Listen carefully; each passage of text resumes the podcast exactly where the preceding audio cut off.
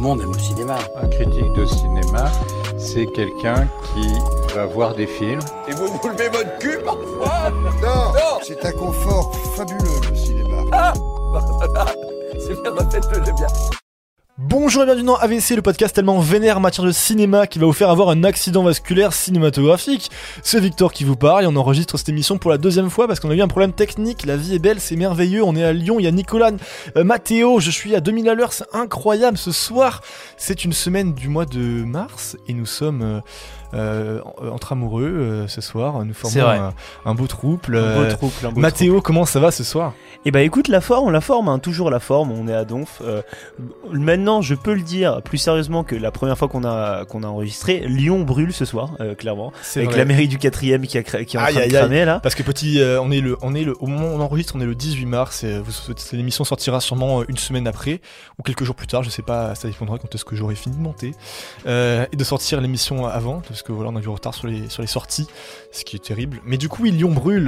49.3, c'est le. Contrairement à Notre-Dame, c'est le film de Jean-Jacques Anouilh. 49.3, c'est le Zbeul. C'est la durée de l'émission aujourd'hui. 40 minutes, 3. Ah, mais regardez. 3 secondes. Regardez quoi? Bah, la durée de l'émission. Ah, bah oui, on va.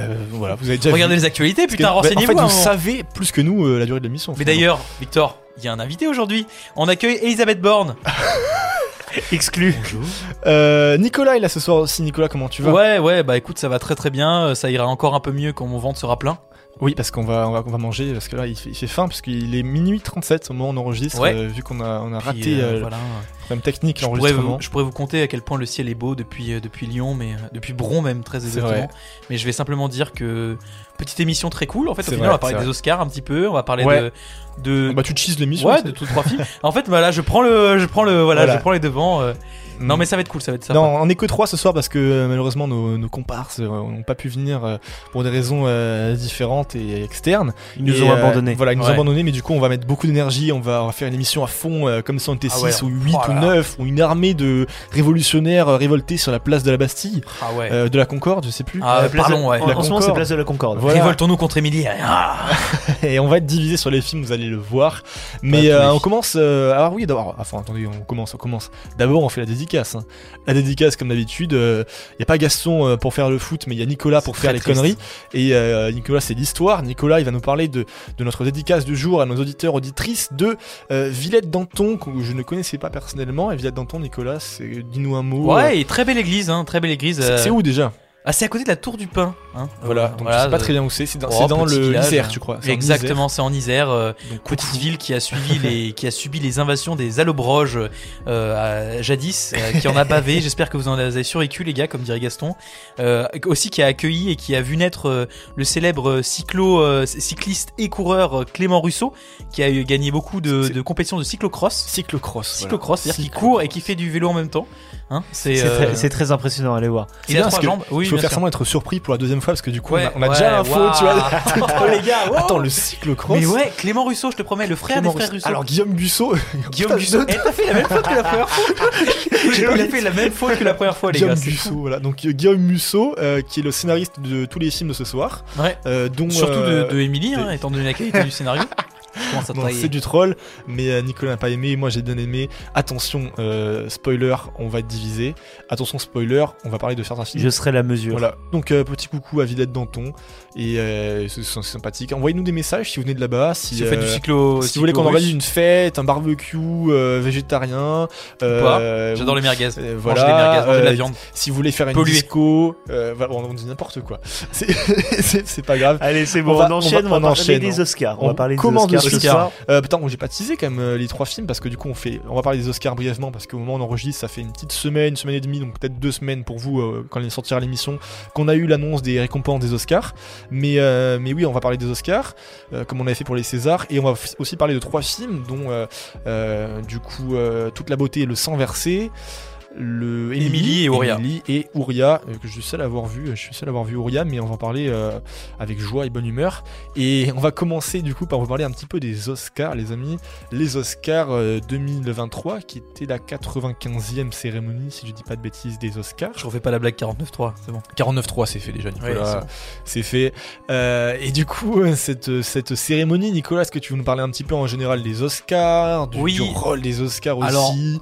Alors, moi, c'est une cérémonie qui me touche un peu moins que des prix qu'on pourrait attribuer dans des grands festivals comme le Lion d'Or dont on va parler aujourd'hui, puisque c'est une cérémonie vachement tournée sur son économie, sur l'économie et l'image en fait du cinéma américain ou américanisé, on va dire, pour Everything Everywhere All at Once par exemple, et c'est un peu triste qu'aujourd'hui, enfin cette année, on trouve par exemple des films comme Babylone qui ne sont pas sélectionnés, qui ne sont pas montrés parce qu'ils ont fait un flop complet, que ce soit à l'international ou surtout sur le territoire américain. Bon, en France, il a quand même un peu marché Babylone, mais comparé à ce qu'il a fait aux États-Unis, c'est vraiment, c'est ce qu'on appelle. En France, c'est 1 400 000. Ouais, c'est une goutte d'eau dans une flaque, dans un étang. Mais derrière cette image, on a quand même une représentation, enfin moi ce que je retiens, la représentation d'un studio qui a gagné 9 prix, donc avec notamment la consécration de Brendan Fraser et l'explosion de Everything Everywhere All at Once. Et ce studio, c'est A24, A24 for the Americans. Voilà. Voilà, premier studio à remporter tous les Oscars principaux sur une même cérémonie d'Oscars, parce que là c'est complètement le cas. Dont 7 avec Everything Everywhere All at Once. Et 2 pour The Whale, donc vraiment carton plein pour A24. Nicolas, est-ce que tu veux nous parler et nous expliquer un petit peu A24 en général, ce que c'est et pourquoi est-ce que c'est important aussi que ce soit ce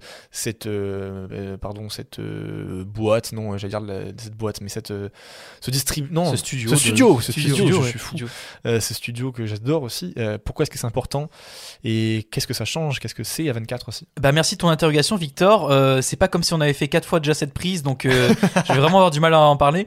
Non, A24, ouais, c'est ce studio américain naissant, puisqu'il est tout récent entre guillemets, qui a vu naître de grands auteurs, qui a fait naître de grands auteurs à la fois américains surtout et un peu internationaux, qui du coup promeut le cinéma d'auteurs aux États-Unis, à des films de, on va dire, relativement petit budget, même si maintenant on arrive à faire des films à peu près à 15 millions comme Everything Everywhere All at Once. Et les Oscars donc viennent consacrer la gloire de ce studio, qui a vu naître d'ailleurs des auteurs comme Ari Aster, comme Robert Eggers, comme les frères Safdie, que j'ai en tête, et qui a consacré des acteurs comme Robert Pattinson, qui était empêtré dans une galère d'images, une sombre affaire de vampire pâle. Mais ouais, A24, c'est un studio qui promeut aussi la production à la hauteur, on va dire, c'est-à-dire des films d'auteurs comme on a pu faire en France pendant la Nouvelle Vague, c'est-à-dire que c'est des films qui sont gouvernés par des auteurs et non pas par une économie particulière. On pense à Everything Everywhere All at Once, où certaines scènes, quand on voit l'avalanche d'images du visage de la protagoniste à un moment dans le film, où certaines des plans de fond ont été tournés pendant les vacances des frères Daniels. Des réalisateurs.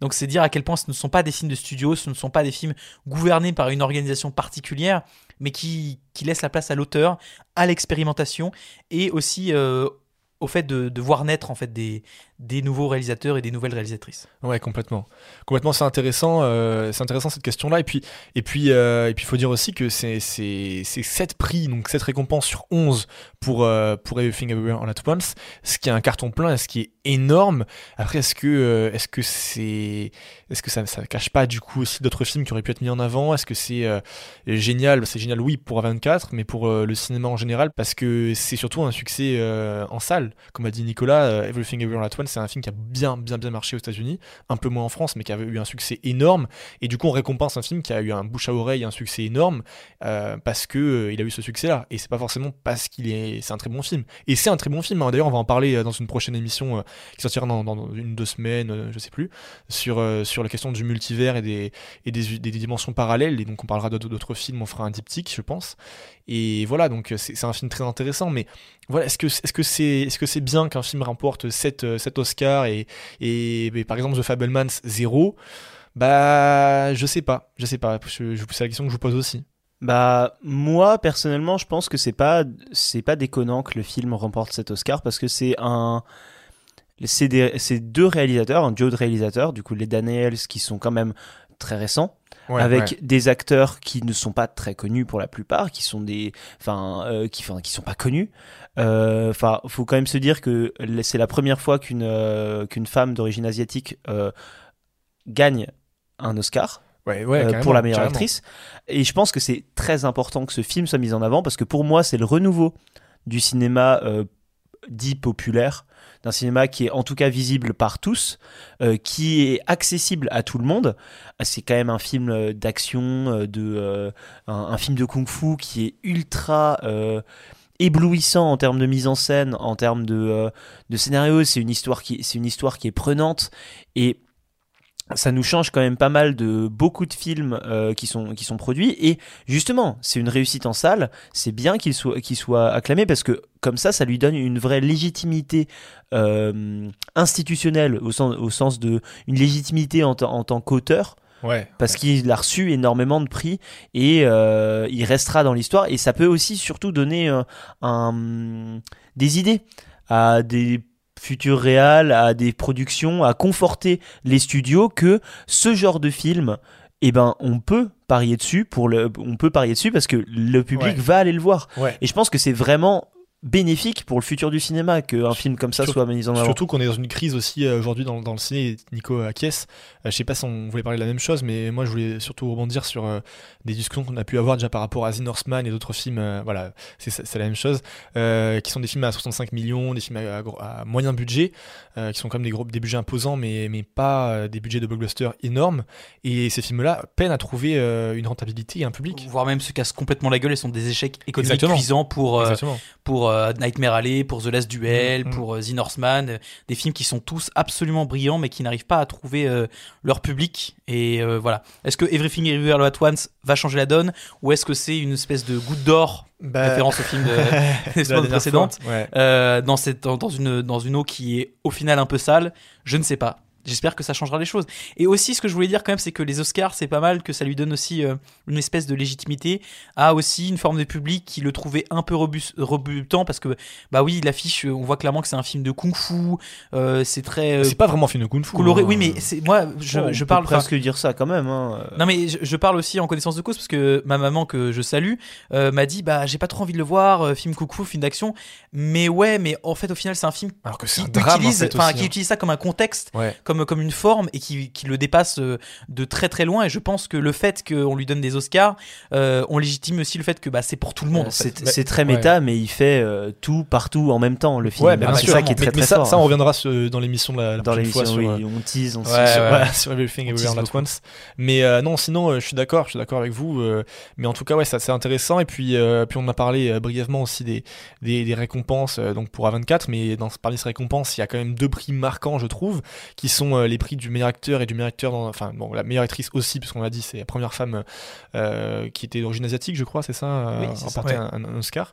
Et puis on a surtout, en fait, moi ce qui m'a beaucoup ému en voyant la cérémonie, c'est Brendan Fraser et Ke Huy Quan, qui sont les deux acteurs qui ont remporté respectivement meilleur acteur et meilleur acteur en second rôle, qui sont des gens qui ont connu une traversée du désert énorme. C'est-à-dire que Brendan Fraser, il a eu des gros problèmes physiques liés à des tournages, des cascades sur des films, et depuis 2008 il a plus rien fait, et il faisait que des petits rôles, mais c'est pas... Non, mais c'est quasiment plus de quasiment, mais il est revenu avant quand même The Whale, il a fait des apparitions dans des séries notamment, mais c'est tout petit, mais très très peu, et il revient, et ce mec-là a galéré, a souffert, et voir son discours assez touchant sur cet Oscar qu'il a, alors qu'il pensait que c'était fini, que sa carrière allait s'arrêter, c'est touchant. Et pareil pour Ke Huy Quan, c'est un mec qui a commencé avec Indiana Jones, avec Spielberg, qui a fait les Goonies quand il était gamin, et qui a un mec immigré qui arrive aux États-Unis, qui a rien, et qui finalement se retrouve sur la plus grande scène d'Hollywood. C'est quelque chose d'assez beau. Et après, bien sûr, il y a le discours de remerciement aux parents, en larmes, à la mère, à tout le monde, qu'on a vu 50 fois. Il prononce quand même le truc typiquement oscarien. Oui. C'est ça le rêve américain. Oui, ça m'a fait tiquer. Ça m'a fait tiquer. On est d'accord. Ouais, mais ça m'a fait tiquer parce que voilà, c'est idéaliste, et c'est pas forcément réaliste non plus. Bah ouais. Mais en même temps, c'était assez beau, et quand on voit que quasiment tous les discours, c'est surtout des remerciements à grand-mère, au grand frère, au producteur et à Jean-Michel qui a fait le son, sans dénigrer le son du tout. Hein, je parle juste. Tu dénigres le son ? Non. Tu stigmatises le son. Non, mais voilà. Jean-Michel photographie. Voilà, moi j'adore la photo et l'image, mais voilà. Mais par contre, il a pas de perche sur le film. Il a pas de perche. Il a une caméra. Il a je sais pas ce que voilà. Un miroir. Oh, on en finit. Non, je dis n'importe quoi. Mais non, ce que je veux dire, c'est que bien sûr, c'est génial de remercier, mais ce qui change aussi, c'est qu'on peut passer des messages et mettre en avant des valeurs ou des propos dans les cérémonies. Ce qu'a pu faire aussi Dominique Moll au César en parlant de ses agressions et je sais plus le prénom de la jeune fille qui avait été agressée. C'était pas Maude. Non, je sais plus. Mais voilà, qui avait mis en avant aussi. Oui, je l'ai plus. Bah, c'était Clara dans le film, et je crois que je sais plus le prénom de la jeune fille dans la vraie vie, mais qui avait mis en avant ces faits-là. On a parlé beaucoup des questions féministes aussi. C'est important de mettre en avant ça. Et puis voilà, là, le fait de juste aussi voir la traversée du désert de deux acteurs qui reviennent après tant d'années, c'était émouvant. Ça m'a beaucoup plu. C'était le moment émotion avec aussi. Ça n'a rien à voir, mais je tenais à le souligner, la prestation de Lady Gaga qui était absolument superbe. Où elle est arrivée complètement démaquillée, très neutre, oui. Petit t-shirt. Elle sortait du tournage de Joker 2, elle n'a pas eu le temps de se maquiller. On aurait pu se dire, en fait, dans la salle, ce qui m'a choqué, c'est qu'elle est venue vraiment maquillée, qu'elle a dû se démaquiller juste pour la performance. Donc, c'était vraiment voulu ce côté sobre, et ça m'a vraiment ému cette performance. Mais d'ailleurs, justement, aussi, meilleure chanson, qui est très surprenant, c'était la chanson pour le film RRR, qui est un film de Bollywood, ce qui est surprenant aussi, qui change. Enfin, voilà, c'était une cérémonie assez spéciale, parce que c'était pas forcément... Alors, oui et non, j'allais dire, c'est pas forcément les attendus, si, parce que Everything Everywhere All at Once, c'était vraiment le favori, et en même temps, est-ce qu'on s'attendait à ce que ce soit un film de Bollywood qui ait la meilleure musique, est-ce qu'on s'attendait à ce que ce soit un film Netflix, qui ait 4 prix, qui soit le film le plus récompensé après Everything Everywhere All at Once, je sais pas, et justement, ça, j'aimerais aussi en discuter un petit peu avec vous. Ces Allemands qui viennent voler les prix... non, mais ces Allemands, c'est tout Netflix, en fait, en réalité, la question, c'est tout Netflix, est-ce que... Tu veux dire Netflix Netflix. Non, mais qu'est-ce que vous pensez aussi du fait que les Allemands nous ont tout volé, qu'un film Netflix ait remporté autant de prix. Par contre, ils ont volé à Chazelle plein de trucs. Parce que Babylone, pas de prix, hein. Que dalle. Et Nicolas pleure, Fabelmans aussi n'a rien eu, c'est triste. Mais Fabelmans, c'est moins grave. Non, ils ont marqué l'histoire, c'était déjà pas mal. Non, mais il aurait fallu mettre un petit Will Smith qui aurait mis une claque à tout le monde, ça aurait remis en place et on aurait mis des prix à Nicolas a le sourire et la moustache, voilà. Et ça n'a rien à voir. Mais non, Nico, la question de Netflix, de la légitimité, d'être dans ces cérémonies, de pouvoir avoir des récompenses en sachant que des festivals comme Cannes aujourd'hui n'autorisent pas, en tout cas ne sélectionnent pas des films de plateforme de streaming. Jusqu'à ce que Killer of the Flower Moon ait la Palme d'Or. Ça, potentiellement, le nouveau Scorsese, on verra, mais s'il est sélectionné ou non. Mais la question des Oscars, juste brièvement pour finir sur cette question-là, de Netflix qui remporte des prix, est-ce que c'est cool, est-ce que c'est pas légitime par rapport à d'autres films qui sortent en salle et qui ont un risque financier, alors que Netflix, bah, il est serein, et qu'est-ce que vous en pensez, Mathéo, aussi, dis-moi. La question, elle est économique, en fait, parce que aujourd'hui, s'il y a toujours des réticences du milieu du cinéma à valoriser ce genre de films, c'est que c'est des films qui sortent sur des plateformes qui mettent en péril le système de sortie en salle, etc. Ouais, complètement. Mais en fait, le truc, c'est que, de mon point de vue, les films, on les traite de manière artistique. C'est-à-dire que là, c'est artistiquement, est-ce que le film est bon ou pas ? Est-ce que le son est bon ou pas ? Et donc, à partir de là, oui, ils peuvent avoir des récompenses. La question après, c'est comment est-ce qu'on réfléchit à la manière d'intégrer ces nouvelles manières de produire et surtout de distribuer le cinéma au sein de l'économie du cinéma pour faire en sorte que les salles ferment pas, qu'on ait toujours la possibilité d'aller au cinéma comme on veut et que ces films participent comme les autres à cet univers artistique qui est incroyable, qui est le cinéma. Ouais. Nicolas, un mot sur la question Netflix et compagnie ? Toi, je crois que t'adores Netflix, un partisan. Ouais, Amazon, j'adore. T'es fan, j'adore. T'as fait la promotion à Cannes, non Exactement. Tu hurles. Ouh. Non, en fait, pour moi, la question peut être répondue assez facilement et à plus ou moins deux versants, c'est-à-dire qu'on ne peut pas ignorer cette part du marché, surtout américain. Tant en fait, elle produit des films, elle participe et elle est en fait dans l'économie du cinéma.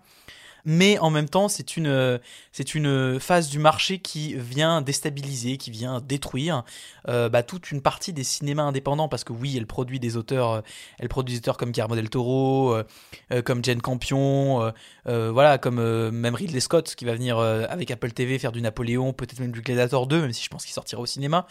Mais c'est que c'est que de la façade parce qu'elle n'a jamais fait réellement émerger de nouveaux auteurs. Elle ne participe pas en fait à un marché du cinéma, de l'investissement en fait dans l'image, dans le renouveau de l'image, dans la création artistique. Et elle conforte le monde dans une espèce de cinéma banalisé, banalisant, qui ressemble de plus en plus à de la série, parce que le cinéma et la série, ce n'est pas pareil, ce n'est pas le même art. Et donc, glorifier ça à travers des récompenses, je trouve pas que ce soit forcément pertinent et une bonne chose pour l'avenir du monde, mais en même temps, ne pas le faire serait complètement naïf. Ouais, ce serait aussi être en décalage avec son époque, et c'est aussi un problème parce que c'est ce qu'on peut avoir, on a pu avoir ces discussions pour les Césars, tout ça. Est-ce que ça attire toujours du monde? Est-ce que ce côté glamour, il est intéressant? Je sais pas s'il y a tant de monde enfin, j'imagine qu'il y a quand même pas mal de millions de personnes qui ont vu la cérémonie, mais en dehors des gens qui ont vu la cérémonie en direct et qui sont intéressés directement par toute la cérémonie, je pense que les extraits, dont par exemple les passages chantés, on a eu Rihanna, on a eu Lady Gaga, c'est des passages qui sont extrêmement populaires et visionnés sur YouTube et compagnie, avec des dizaines de millions de vues, et ça a quand même sa part de glamour et d'importance, et voilà, on peut parler aussi de tout ce qui est paillettes, décors, champagne, Dimitri. Et caviar, voilà, avant les Oscars, ouais, avec les 50 000 dîners Louis Vuitton et compagnie, c'est Valentino et tout ça, c'est des paillettes, c'est de la mise en avant, c'est du blabla, mais c'est des photos, et ça fait vendre aussi les acteurs, les films. Donc je sais pas, est-ce que brièvement vous êtes plutôt contre les Oscars, vous aimez pas? On est plutôt pour ou contre les Oscars? Bah ouais, non, mais est-ce que t'es fan? Moi, je suis pour les bons films. Ouah, Nicolas, magnifique. Bah, c'est ça, c'est que la problématique, c'est est-ce qu'on récompense artistiquement le cinéma? Est-ce qu'on vient vraiment traiter du fait qu'un film est bon ou pas? Ou est-ce qu'on va juste valoriser les films qui font des bonnes sorties au box-office? Je pense que là, pour le coup, c'est intéressant que ces films-là aient été récompensés. Bien sûr. La plupart des films, je suis plutôt d'accord avec les résultats. Mais bon, les cérémonies et les récompenses, faudrait quand même que ce soit principalement pour des bons films. Bah, en l'occurrence, c'est quand même des bons films. Mais pas des bons. Mais en tout cas, que la sélection et le traitement de ces films soient faits à partir de leur vraie qualité artistique, pour pouvoir justement leur donner une tribune médiatique. Parce que oui, enfin, faut dire, c'est pas non plus Top Gun Maverick ou Avatar 2 qui sont quand même plutôt médiocres, qui ont eu le prix du meilleur film. Non, c'est pas médiocre, Nicole, t'exagères. Bah, par rapport à The Whale, à Everything Everywhere All at Once, par rapport à ce qu'il y a en face, c'est des films avec moins de propositions d'auteur. Ouais. Mais qui sont des gros blockbusters bien baveux, quoi. Ouais, mais qui attirent beaucoup de monde en salle aussi, tu vois. Mais ils ont pas eu les prix. Et c'est pas mal, hein. Enfin, Avatar a eu les meilleurs effets spéciaux, ce qui est quand même largement mérité. Ils ont travaillé 10 ans dessus. Voilà, donc ça, c'est mérité. Top Gun Maverick a eu les meilleurs avions, donc voilà, ça c'est dans leur laisse. Les meilleurs Top Cruise, voilà, exactement. Et le meilleur son. Il a eu le meilleur son, ouais, c'est vrai. Mais c'est un peu. Oh, j'ai. Ouais. Il nous reste un truc qui a pas été donné. Vous vous trompez, les gars. C'est The Son qui a eu le meilleur son. Alors, ouh là là, Nicolas. On va commencer avec les premiers films, les films à l'affiche du coup, parce qu'on parle d'actualité, mais il faut aussi parler des films qui font l'actualité au cinéma en ce moment. Et on a pris du coup 3 films très différents. On a pris Toute la beauté et le sang versé. Si je dis pas de bêtises, parce qu'on a fait des titres parallèles. Oui, c'est ça. Avec Toute la beauté et le sang versé. Voilà. On n'en fera pas les autres titres. Ouais, voilà. Et ben c'est tout. Et Émilie et Houria, des films qui ont convaincu ou non certains de nos chroniqueurs ici présents, dont certains moustachus. Voilà. Nous allons commencer avec le premier film, Toute la beauté et le sang versé. C'est parti. Extrait de bande-annonce. Dance, dance, dance. The photographer Nan Goldin. She's a major name in the art world. The work was incredibly political. It was about power, and particularly about the power that men have over women and how that power is translated up in society. 100,000 dead! 100,000 dead! Alors donc c'est parti, c'est moi qui vais vous faire le synopsis vu que Gaston n'est pas là pour Toute la beauté et le sang versé. Donc c'est un film documentaire. Première fois qu'on parle d'un documentaire dans le podcast. C'est vrai.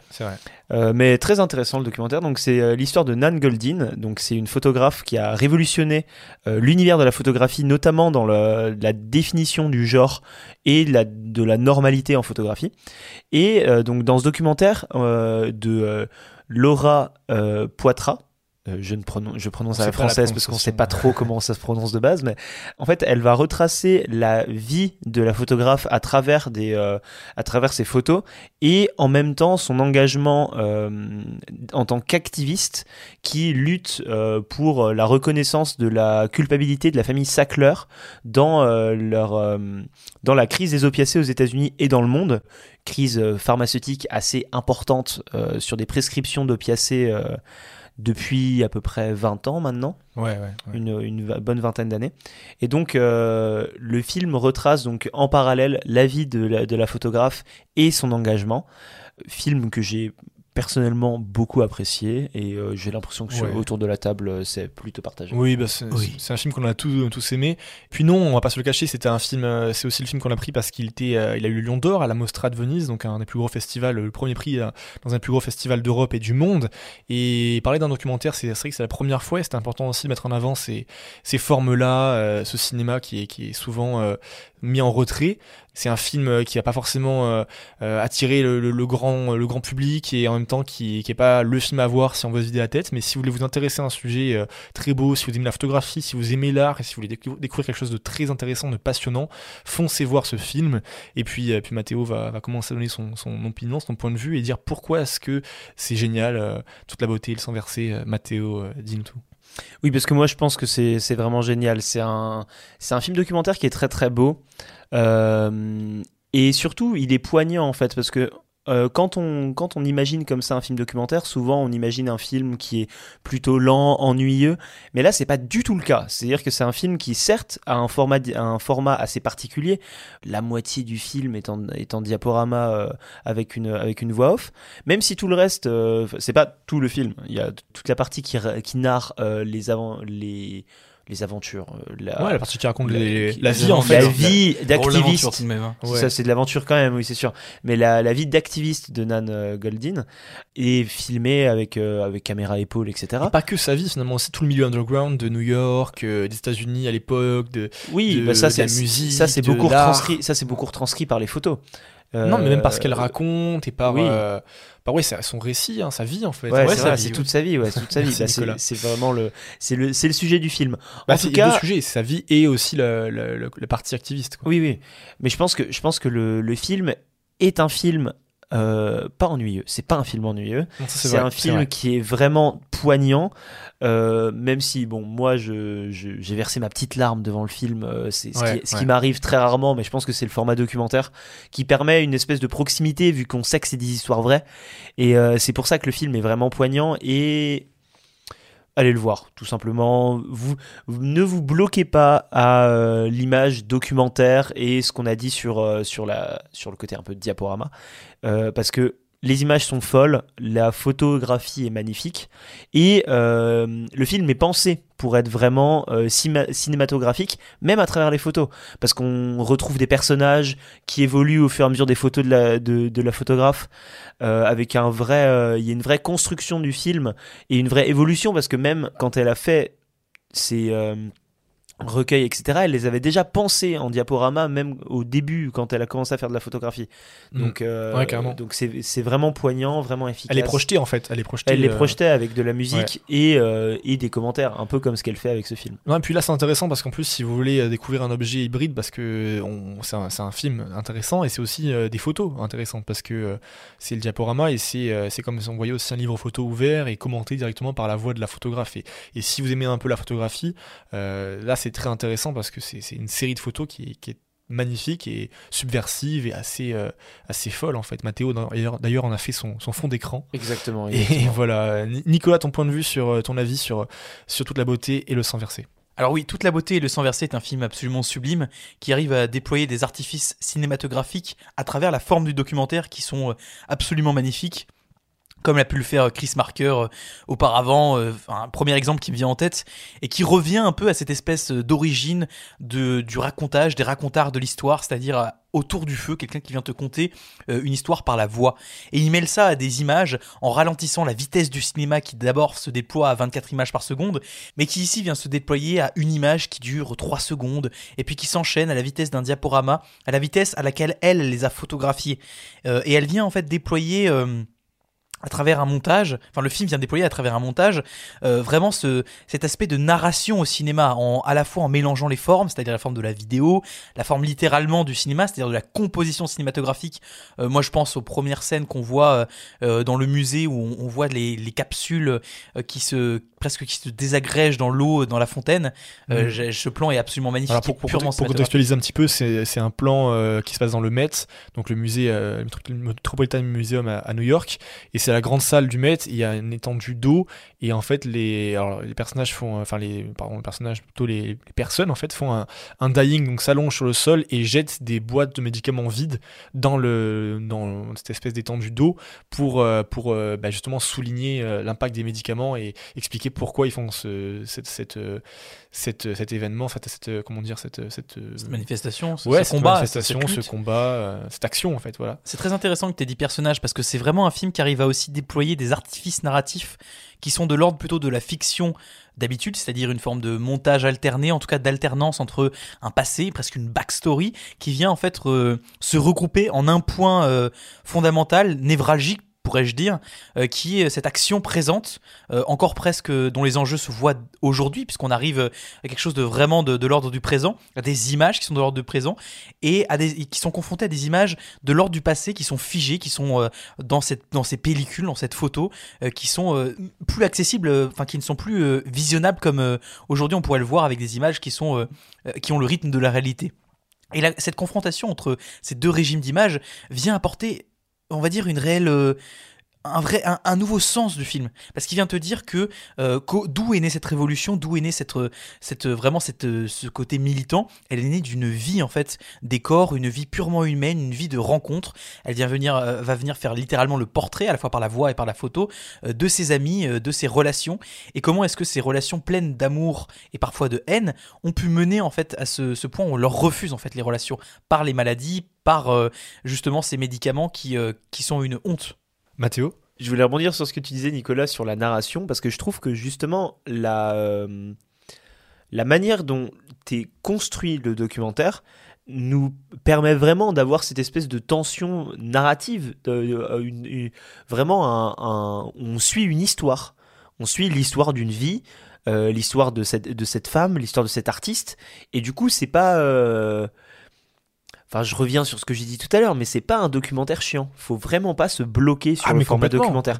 C'est un documentaire qui est poignant, qui vraiment te prend du début à la fin et te fait « Vas-y, je vais t'emmener dans une histoire assez incroyable ». Et en fait, très souvent, on a un peu cette image des documentaires, mais les documentaires, ça peut être vraiment cool. Même, il y en a qui sont aujourd'hui très populaires, tu vois, documentaires sur des serial killers ou quoi, qui marchent. Parce qu'on confond documentaire et reportage souvent, parce que le reportage, qui est une forme imprimée du réel, là le documentaire est une forme plus ou moins fictionnalisée du réel. En tout cas découpée, en tout cas montée et présentée sous forme d'art. Subjective. Et subjective. Il y a des choix qui sont faits dans le documentaire et c'est ces choix qui sont retranscrits, qui vont raconter quelque chose, et je pense que c'est vraiment, vraiment intéressant d'aller voir ce film. Ah mais complètement, mais c'est aussi important, je voulais mettre un mot là-dessus parce qu'on parle de documentaire pour une fois, c'est que souvent on a tendance à dire t'as vu t'as vu la bouteille s'inverser, c'est un film. Ah non, c'est pas un film, c'est un documentaire. Ah non, attention, parce que tu vois, c'est un truc qui arrive souvent, et j'ai déjà eu des discussions par rapport à ça. Les documentaires, c'est des films, c'est pas de la fiction, mais c'est des films, et les films, c'est pas que de la fiction. Et c'est hyper important de faire la différence, parce que effectivement, Nicolas, tu parlais des reportages, c'est différent, c'est plus pour la télé généralement, et c'est pas forcément un film. Oui, et puis ce sont pas des films. Non, c'est des émissions en fait. Exactement. Et là, c'est vraiment un film. C'est une œuvre, contrairement à Émilie, c'est une œuvre. Enfin, on en parlera après, mais et oui, c'est une œuvre. Non, c'est une œuvre, et c'est intéressant parce que oui, c'est un réal, c'est un propos, c'est une vision, c'est vraiment une œuvre cinématographique. Donc voilà, c'est important de souligner ça. Les films, c'est l'animation, c'est le documentaire, c'est les sextapes. Oui, non, mais bien sûr, mais oui, mais même c'est même le porno en fait. C'est aussi des films.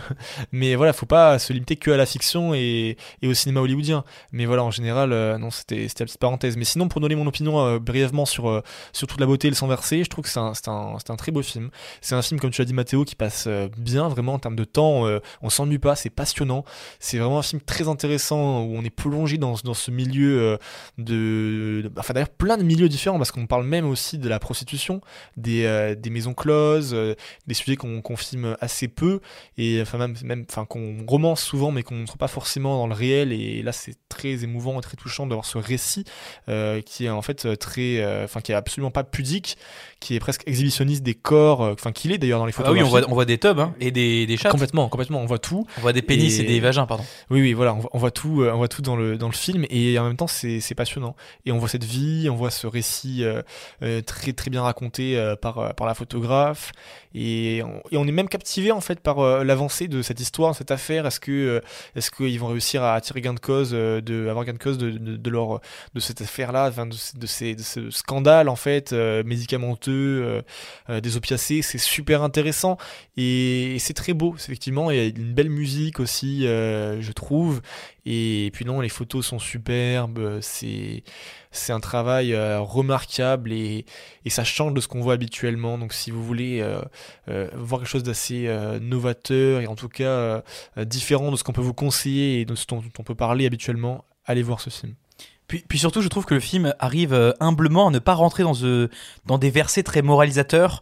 Il aurait pu très bien nous dire « Oh là, regardez, c'est mal ce qu'ils font ». Non, parce qu'il arrive à aborder la dimension militante, tout en exposant aussi cette espèce de proximité subjective qu'il adopte, en faisant notamment le portrait de ce jeune homme, Brian. Je crois qu'il s'appelle Brian ou David, je ne sais plus lequel c'est. C'est Brian, je crois. Brian. Ouais, c'est vrai. Brian David, c'est l'ami de l'orthographe. Exactement. Histoire d'amour que Nan a eue avec un homme qui a fini par le frapper. Et elle ne l'expose pas comme une espèce d'histoire dramatique et manichéenne d'un homme qui lui aurait fait violence. Elle expose son amour fou qu'elle a eu pour cet homme, et pourquoi est-ce qu'il l'a amené à le frapper alors qu'il était si doux. Mais je pense aussi à la manière dont elle filme le visage de la docteure Sackler quand il y a un procès à la toute fin, et on voit en fait la résolution, la prise de conscience plus ou moins de cette dame haut placée qui est face au témoignage de ses parents qui ont perdu leurs enfants et qui, elle, du coup, a produit en fait ce médicament qui a amené à l'addiction, qui a amené à la mort des enfants, et qui voit en fait, enfin qui commence à voir la portée de ce qu'elle a fait. Il y a les larmes qui lui viennent, et elle arrive à filmer ce visage, et elle ne dit pas, enfin. Elle ne montre pas tout le manichéisme, mais elle embrase même en fait une espèce de proximité subjective qui vient nous dire que quand on perd en fait la relation des corps, la relation humaine, la relation des proximités, on en arrive à ce genre de drame. Ouais. Et je trouve ça magnifique. Et puis au-delà aussi même de la question politique, sur cette question de l'affaire Sackler, c'est aussi intéressant de voir au niveau politique, au niveau législatif, à l'époque, la répression aussi envers les personnes homosexuelles, envers les personnes, les drag queens, les personnes trans, parce que le film montre tout ça, montre des relations lesbiennes, montre des personnes assez androgynes, des physiques spéciaux, et des gens qui sont rejetés finalement, par la vie générale, par la population, mais qui sont aussi rejetés au niveau législatif et légal en fait. On le montre dans le film qu'il y a des états dans lesquels on ne peut pas se mettre en avant et sortir de jour. Les personnages expliquent que justement il faut aller la nuit, il faut se cacher, il faut vivre dans le risque. Ah mais complètement. Et c'est super intéressant parce que le film aborde beaucoup de thématiques, c'est super enrichissant. Et voilà, et en même temps, j'allais dire, de la même manière qu'on pourrait lire un livre sur un sujet précis, on apprend autant avec le documentaire, mais en même temps c'est pas juste un livre, c'est pas juste informatif, c'est aussi une œuvre d'art quoi, et c'est sublime, c'est très beau, et après voilà, est-ce que le film mérite son Lion d'Or ou non, c'est une autre question. Moi je pense qu'il a surtout été décerné parce que c'est aussi pour mettre en avant un genre, et je pense que les prix dans les grands festivals, c'est toujours aussi pour mettre en avant ce type de film et ce type de proposition. On pense à Titan par exemple, qui est un film qui divise, mais on met en avant un tel film parce qu'on met en avant aussi le cinéma de genre, tout ça, et là c'est le documentaire, donc c'est un beau film. Et encore une fois, je le répète, par contre c'est pas un film pour tout le monde. Si vous voulez vous détendre et aller voir un film tranquille au ciné pour vous changer les idées, allez pas forcément voir ce film là, mais si vous êtes curieux et vous voulez voir un sujet passionnant et en apprendre sur beaucoup de choses, allez-y, foncez. Non, mais si vous voulez vider la tête, il y a deux solutions. Soit vous prenez une petite cuillère, soit vous regardez la saison 3 de LOL qui vient de sortir sur Amazon Prime. Soit vous allez voir à Emily. Non, Emily, faut pas se vider la tête, faut se détruire la tête. Ah, ouh là là, Nicolas. Bah, très bien, très bonne transition, parce qu'on va enchaîner avec le prochain film. Film que nous avons tous adoré autour de la table, y compris les moustachus, et qui n'aiment pas les films ici. Mais voilà, c'est parti pour Emily. Emily, extrait de bande-annonce. You know I don't like to meet new people. What do you want to do? Do you think I could be a writer? I have lots of stories. Mr. Wakeman will be tutoring you in French. He speaks with such poetry. Any man can speak. What I want to know is, can he actually do? Do what? Bon, après ce documentaire très cool, on va parler d'un film de Frances O'Connor, Emily. C'est basé sur l'histoire d'Emily Brontë, l'autrice des Hauts de Hurlevent, autrice britannique du 19e siècle. Donc, librement inspirée de sa vie, on va suivre les débuts de sa jeunesse. Oui, sa jeunesse, le début de son amour pour l'écriture dans la ville de Haworth, okay, en Angleterre, où son père tient un rôle de ministre, un rôle important dans la ville. Donc, un rôle religieux, je crois, un rôle ecclésiastique. Hein. Exactement. Oui, ecclésiastique, mais il est ministre de la paroisse. Ah, ok. C'est le nom. Et du coup, on va suivre ses débuts de sa vie, ses éboires, et notamment ses relations dans cette ville. Amoureuse. Ouais, fraternelle. Oui, c'est ça, dans sa famille. De ce personnage, parce que c'est quand même assez librement inspiré de la vie d'Emily Brontë. On a comment ce personnage va évoluer et va s'intéresser à la littérature. Ouais, complètement. Voilà. Donc c'est un film globalement sur l'autrice, hein, sur Emily Brontë. Je suis déjà pas d'accord, mais allez-y.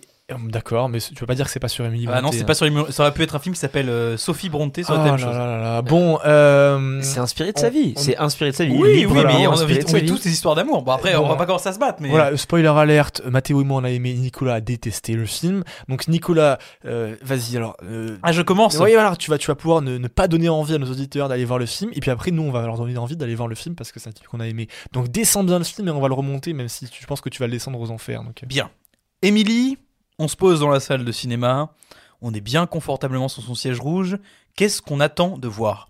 Emily, donc biopic sur Emily Brontë, autrice très célèbrement connue. On a envie d'en apprendre plus sur la manière dont elle écrit, dans la manière dont sa vie a infusé son œuvre. Aussi, on redoute un peu, ou alors on adore Emma Mackey et c'est bien Emma Mackey, hein, je me trompe pas, c'est le nom de la dame. Et on a envie de la voir dans une autre performance que Sex Education ou Eiffel. On a envie de la voir dans une autre performance que des romances adolescentes, ce qui est pour le coup un peu comment elle était présentée. Et en fait non. Le film ne présente pas un biopic. Quand je disais tout à l'heure que ça ne pouvait être sur quelqu'un d'autre que Emily Brontë, c'est totalement le cas, car il évite totalement en permanence le sujet de l'écriture. Le film fait exactement comme Eiffel, qui pendant 20 minutes présente la construction de la tour Eiffel et puis part totalement sur une romance qui est une partie de la vie d'Eiffel, mais qui n'est pas du tout la majeure partie, mais qui est juste là pour présenter une sorte de pseudo-genre mélodramatique romancé qui... plaît à énormément de personnes. Là, il fait pareil. On ne parle pas de l'écriture d'Emily Brontë. Le conflit avec sa sœur sur le conflit de l'écriture qui est hyper intéressant d'un point de vue narratif n'est que frôlé, n'est que dans les 20 dernières minutes du film, qui sont d'ailleurs accélérées au montage par des espèces de diaporamas, justement, avec de la musique où on coupe le son du film et on met des images qui défilent, qui sont très peu intéressantes, qui éviscèrent les choix des personnages. Mais non, le film tient en 1h40, puisque c'est 1h40 qui vient raconter la romance de Emily avec ce vicaire qui s'installe dans la ville et qui est vraiment très beau gosse. En plus de mal maîtriser sa narration et de raconter cette romance pauvre, puisque on a les rebondissements d'une romance classique, il ne nous conte pas pourquoi est-ce que Emily est une bonne autrice. D'ailleurs, il ne nous conte pas et puis il nous rappelle très souvent que c'est une bonne autrice parce qu'il y a deux garçons qui lui disent en permanence qu'il faut qu'elle écrive parce que sinon elle l'aurait abandonnée. On ne nous explique pas ses inspirations, ses solitudes. On explique simplement les idées qui viennent de la nature parce qu'elle regarde 3 fois un arbre et parce que le mixeur a décidé de pousser un peu le son de la forêt. Mais non, ce n'est pas ça un film.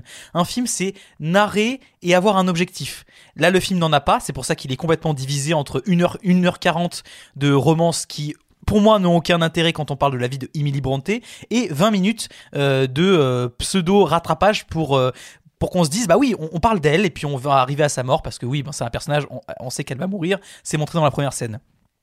Maintenant, quand on a évoqué le scénario, on peut évoquer la mise en scène. Alors oui, c'est le premier film de Frances O'Connor qui était une actrice qu'on a pu retrouver par exemple dans Intelligence Artificielle. Le film est si pauvre en termes de mise en scène que même les artifices qu'il arrive à déployer, les déploie mal. Il ne sait pas comment les employer, il déploie des effets de style, des effets d'esthétique et non pas qui viennent relier la forme au fond. J'en prends pour exemple, une scène où elles se mettent à courir dans un pré au tout début avec les nuages qui arrivent, et la scène vient au ralenti, on ne sait pas trop pourquoi, peut-être pour faire un peu plus joli, un peu plus beau, mais n'amène rien de plus. Je prends pour exemple des très gros plans sur les yeux, je ne vois pas vraiment l'intérêt. Je prends d'exemple des travelling compensés qui apparaissent vraiment comme des effets de style pour dire « Eh les gars, je sais tenir une caméra parce que c'est mon premier film. » Non, c'est des effets de mise en scène qui ne savent pas où ils vont. Elle ne sait pas filmer ses personnages, elle ne sait même pas faire les raccords. Le montage à des moments est vraiment très moyen, aussi parce qu'il ne sait pas comment gérer sa musique, qui vient remplir les fonds de tiroir, qui vient juste faire des formes de pseudo-ellipses dans l'histoire. Moi, je trouve ça absolument laid. Le film est complètement sous-exposé. Alors peut-être qu'on a un problème de projecteur, mais cette espèce de couleur terne permanente qui ne vient jamais exposer la beauté là où elle doit être, moi ça me pose problème. Le film des fois est presque inregardable tellement c'est terne, c'est sombre, c'est laid. Non, moi rien ne me plaît. Même le mixage du son, il y a des moments où le son coupe. Doucement. Même le mixage du son, pour moi, il y a des moments où le son coupe, et je vais pas trop m'attarder sur les défauts. On va un peu rebondir les uns sur les autres, mais je trouve que le film n'est pas terminé en fait. Ils auraient dû réfléchir à leur structure de montage, à leur structure sonore, qui pour moi n'est pas du tout accomplie. Emma Mackey ne sort pas de ses performances habituelles. Elle se pince les lèvres comme d'habitude. Elle joue les regards. En plus, d'ailleurs, le moment où elle passe de la haine pour le vicaire à une espèce d'adoration soudaine. On ne sait pas pourquoi, alors qu'il y avait un conflit évident entre le personnage hyper religieux et la libertine, enfin en tout cas la libertine qui commence à devenir libertaire. Non, le film ne sait pas où il va, ne sait pas ce qu'il raconte, ne connaît pas les conflits entre ses personnages. Je ne sais même pas si elle a lu Les Hauts du Hurlevent. Bref, ça m'a énervé. Ouf. Alors oui, on voit que ça t'a énervé, mais de toute... En fait... Je trouve que t'es allé dans la salle avec peut-être des envies, des attentes. Et moi, je vais te raconter de quelqu'un qui a aucune attente. C'est-à-dire que j'avais aucune attente dans le film, moi. Ah non, mais si, t'avais des attentes parce que tu savais déjà que t'allais en face d'un biopic. Tu attendais des choses. Ça s'appelle Émilie. Oui, non, d'accord. Tu es arrivé en disant j'ai pas envie de le voir. Ah non, mais j'avais pas envie de le voir, mais il y a plein de films que j'ai pas eu envie de voir et que j'ai adoré. D'accord, très bien. Mais t'es arrivé en sachant que c'était un biopic sur Emily Brontë. Tu es arrivé en sachant que c'était Emma Mackey, que tu attendais à ce qu'elle sorte de ses. Tu l'as dit toi-même. Ah bah oui, bien sûr. Qu'elle sorte de ses carcans. Moi, je vais te raconter l'histoire de quelqu'un qui est arrivé. Franchement, j'avais oublié le titre du film avant d'y aller.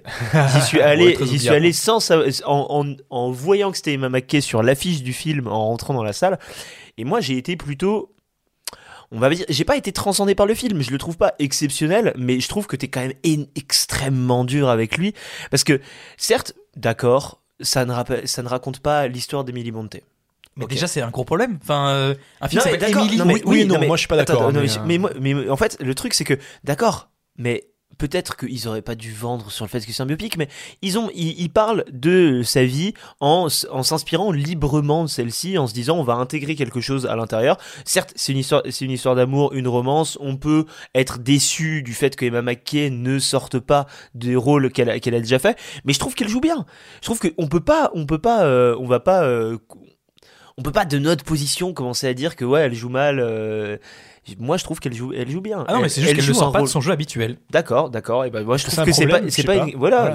Je pense pas que ce soit une critique viable. Elle joue bien. Je pense pas que ce soit une critique viable pour dire vas-y, je vais pas motiver les gens à aller voir le film parce que elle sort pas de son carcan habituel. Mais c'est un ensemble de choses. C'est aussi que le film ne sait pas, enfin ne traite quelque chose, enfin il présente quelque chose qu'il ne traite pas. Mais moi je trouve qu'il le traite quand même, parce qu'il y a, même si c'est un peu maladroit par moment, le traitement de la littérature est quand même intéressant. C'est incomplet. Je pense que c'est pas forcément les points les plus c'est pas le point qui fait que le film fonctionne. Je suis d'accord avec toi, il y a quelques trucs qui ont du mal à passer, mais par exemple la transformation du vicaire qui va justement par la lecture de ce poème va commencer à se rapprocher d'Émilie, à se remettre en cause.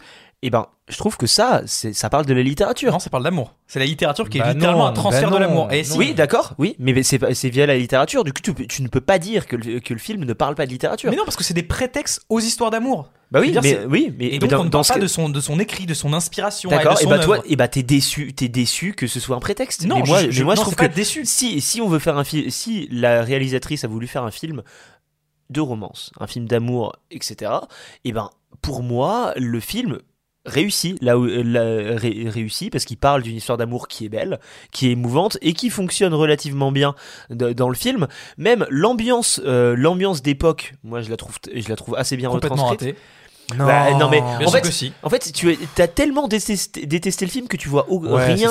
Ah non, mais c'est pas que j'ai détesté le film, c'est que le film ne m'a rien montré que je puisse adorer. Mais le film n'est pas d'accord. Il y a deux scènes que j'ai adorées. Le film n'est pas un documentaire, il a le droit de faire de la romance. Oui, c'est ça. Ah mais j'ai pas dit ça. J'ai dit que le film ne présente pas ça comme ça, qu'il ne devrait pas présenter ça, que ça a été déjà vu et que c'est mal montré. Donc ça fait quand même quatre choses qui font que. Bon, laisse-nous dire pourquoi on a aimé le film maintenant. Ça fait un moment qu'on n'a pas eu de débat aussi virulent sur un film aussi important. Ouais, de session aussi importante, mais voilà, je vais quand même donner mon opinion et essayer de vous convaincre que Emily est un bon film et qu'il faut aller le voir, parce que vraiment j'ai vraiment apprécié ma séance, même si j'ai des reproches. Je suis d'accord que c'est pas un film parfait, il y a des défauts apparents, évidents, mais vraiment c'est un film qui m'a plu. C'est un film qui m'a plu pour plein de raisons. Déjà, Nicolas parle des biopics et je ne suis pas d'accord avec lui, parce que on a pléthore de biopics qui sont des films très simples, très conventionnels. Là pour le coup on a une proposition qui est assez différente, puisqu'effectivement on va pas faire un biopic ou un récit simple de la vie d'une autrice. On va expliquer plein de choses, plein de sentiments, et pourquoi est-ce qu'elle en est arrivée, au contraire Nicolas, pourquoi est-ce qu'elle en est arrivée à devenir autrice ? Parce que oui, on voit dès le début que cette jeune femme a envie d'écrire, elle fait des poèmes, c'est très beau, et elle est déjà mise de côté au début parce que c'est une femme, et que son frère, qui veut lui aussi être auteur, et paraît plus légitime à le faire, alors que elle, ça paraît plus complexe, et que elle est vue comme la folle, comme l'étrange du village qu'on met de côté. Et finalement, à travers la relation avec les hommes qui l'entourent, mais aussi les femmes, mais surtout en fait les hommes qui l'entourent, elle va prendre conscience que son écriture est très bonne en fait, et talentueuse, qu'elle a du talent et qu'elle peut devenir cette autrice fameuse qu'on connaît aujourd'hui. Donc ça, c'est juste pour répondre à la question du traitement d'Emily Brontë et de cet aspect biopic ou non. Mais effectivement, est-ce que c'est un biopic, est-ce que c'est un drame, est-ce que c'est un récit fictionnel, fictif, complètement, pourquoi pas. Mais ça, c'est pas forcément le cœur, à mon avis, du film. Si vous voulez voir une proposition de cinéma intéressante qui, bien sûr, a des défauts, notamment la fin, qui en fait justement je pense que la fin du film traite vraiment de la partie où Emily Brontë se met à écrire, et c'est pas forcément le plus intéressant, et je pense que le film aurait dû s'arrêter un peu avant parce qu'il y a quelques longueurs notamment sur la fin. Mais sinon vraiment il y a de très très beaux moments de cinéma dedans. Il y a une scène, et Nicolas est d'accord avec moi, au début du film avec un masque qui peut rappeler un peu le film de Kubrick. C'est très, très, très onirique, c'est très beau et c'est très bien monté. Il y a des vrais moments de poésie dans le film aussi. Il y a un moment où, alors je vais en parler brièvement pour vous décrire un peu la scène. C'est une scène où les deux personnages entretiennent une romance et sont dans une espèce d'abri abandonné au milieu des plaines anglaises. Et à ce moment-là, on entend le vent qui souffle, le vent qui souffle dehors. Et le personnage du vicaire fait remarquer à Emily que en fait ce vent c'est exactement le même bruit que la mer. Il y a un travail sonore qui se crée, je trouve ça très beau, très poétique, et on a plein de moments de poésie comme ça, et de moments de douceur. On a un moment aussi où les personnages se toisent, se touchent à travers un drap, très subtil.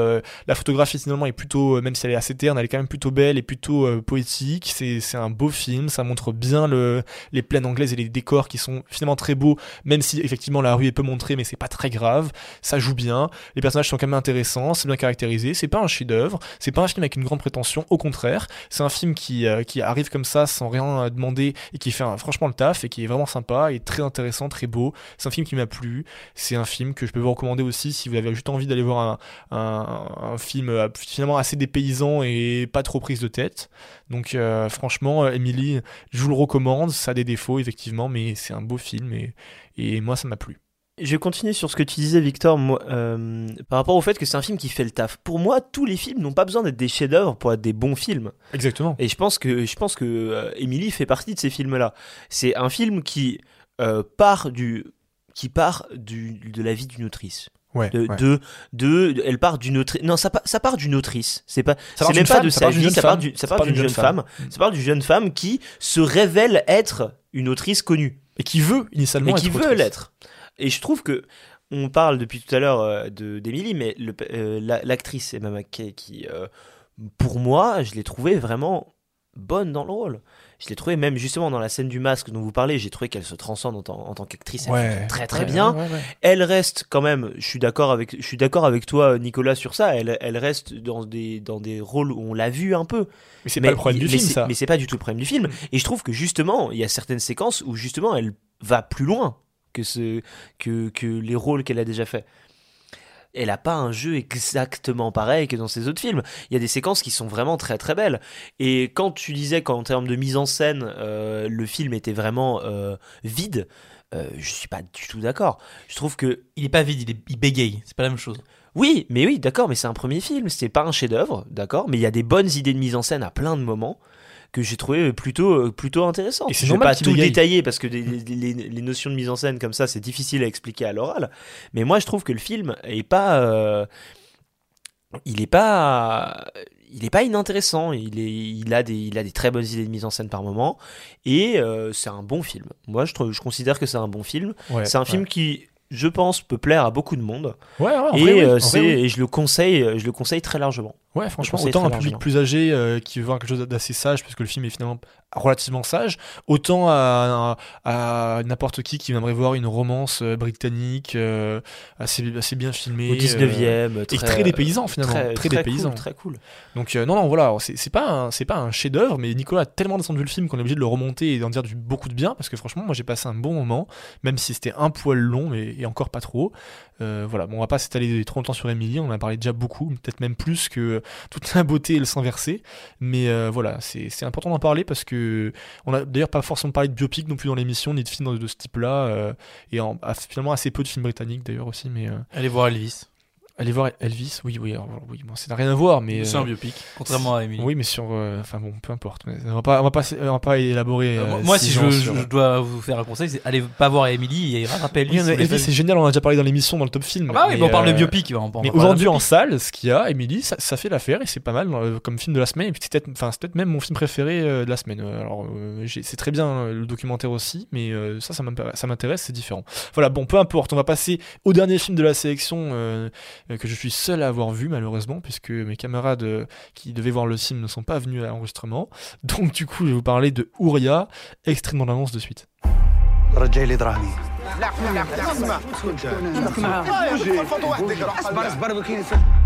police رقتها صافي خلاص ما نزيدوش نشطحوا حنايا صح